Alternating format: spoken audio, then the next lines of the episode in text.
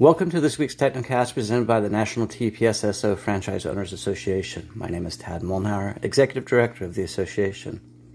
I have been given the unenviable task of crafting the Association's 2020 year end message. Exactly how does one sum up a year that has been checkered by so much death and destruction?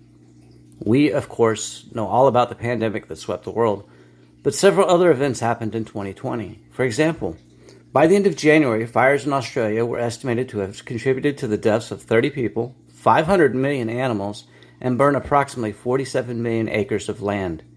In February, President Trump, having been formally impeached by Congress, was formally acquitted by the Senate.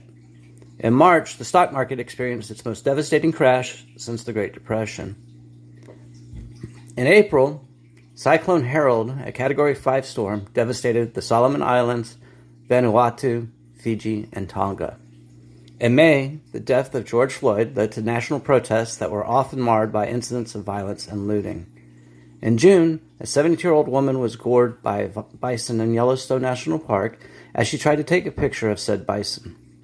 In July, Prime Minister Boris Johnson offered UK citizenship for up to 3 million Hong Kong residents after the passage of the national security law by China. In August, an explosion in the port of Beirut, Lebanon, killed more than 200 people, injured more than 6,500, and left another 300,000 homeless.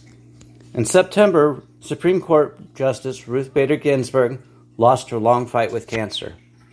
In October, the Supreme Court of Ireland ruled that the bread used by Subway, due to its high sugar content, cannot be classified as bread.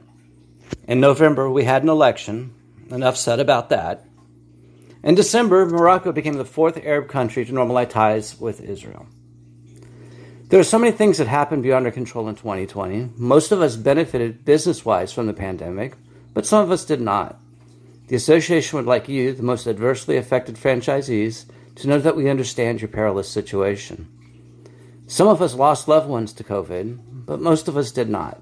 The association would like to offer our sincerest condolences to those of you who lost loved ones in 2020, regardless of the cause.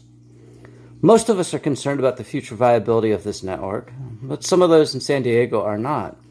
The association remains committed to developing programs that cut costs, improve productivity, and increase profitability. Some of us are working hard to protect our investments in this network, but most of you have not joined this effort. The association would hope that in 2021, most of you will join our effort to achieve the fair and equitable partnership with TPSSI and UPS that we absolutely deserve. How does one find a word to describe all that we have witnessed this year? Apocalyptic? No, that's been used plenty of times before. Unprecedented? No, it is well documented that throughout history, mankind has regularly witnessed such death and destruction. Inexorable? No, there were warning signs of impending disaster. People and the governments who could have made a real difference failed to capitalize on their opportunities to avoid this worst case scenario. Unique? It certainly would be accurate, but I have another word in mind. I would describe 2020 as over. The relationship with our franchisor is fundamentally broken, and this must change if we are to be a financially viable network.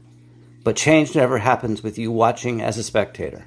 Change only happens when you get involved.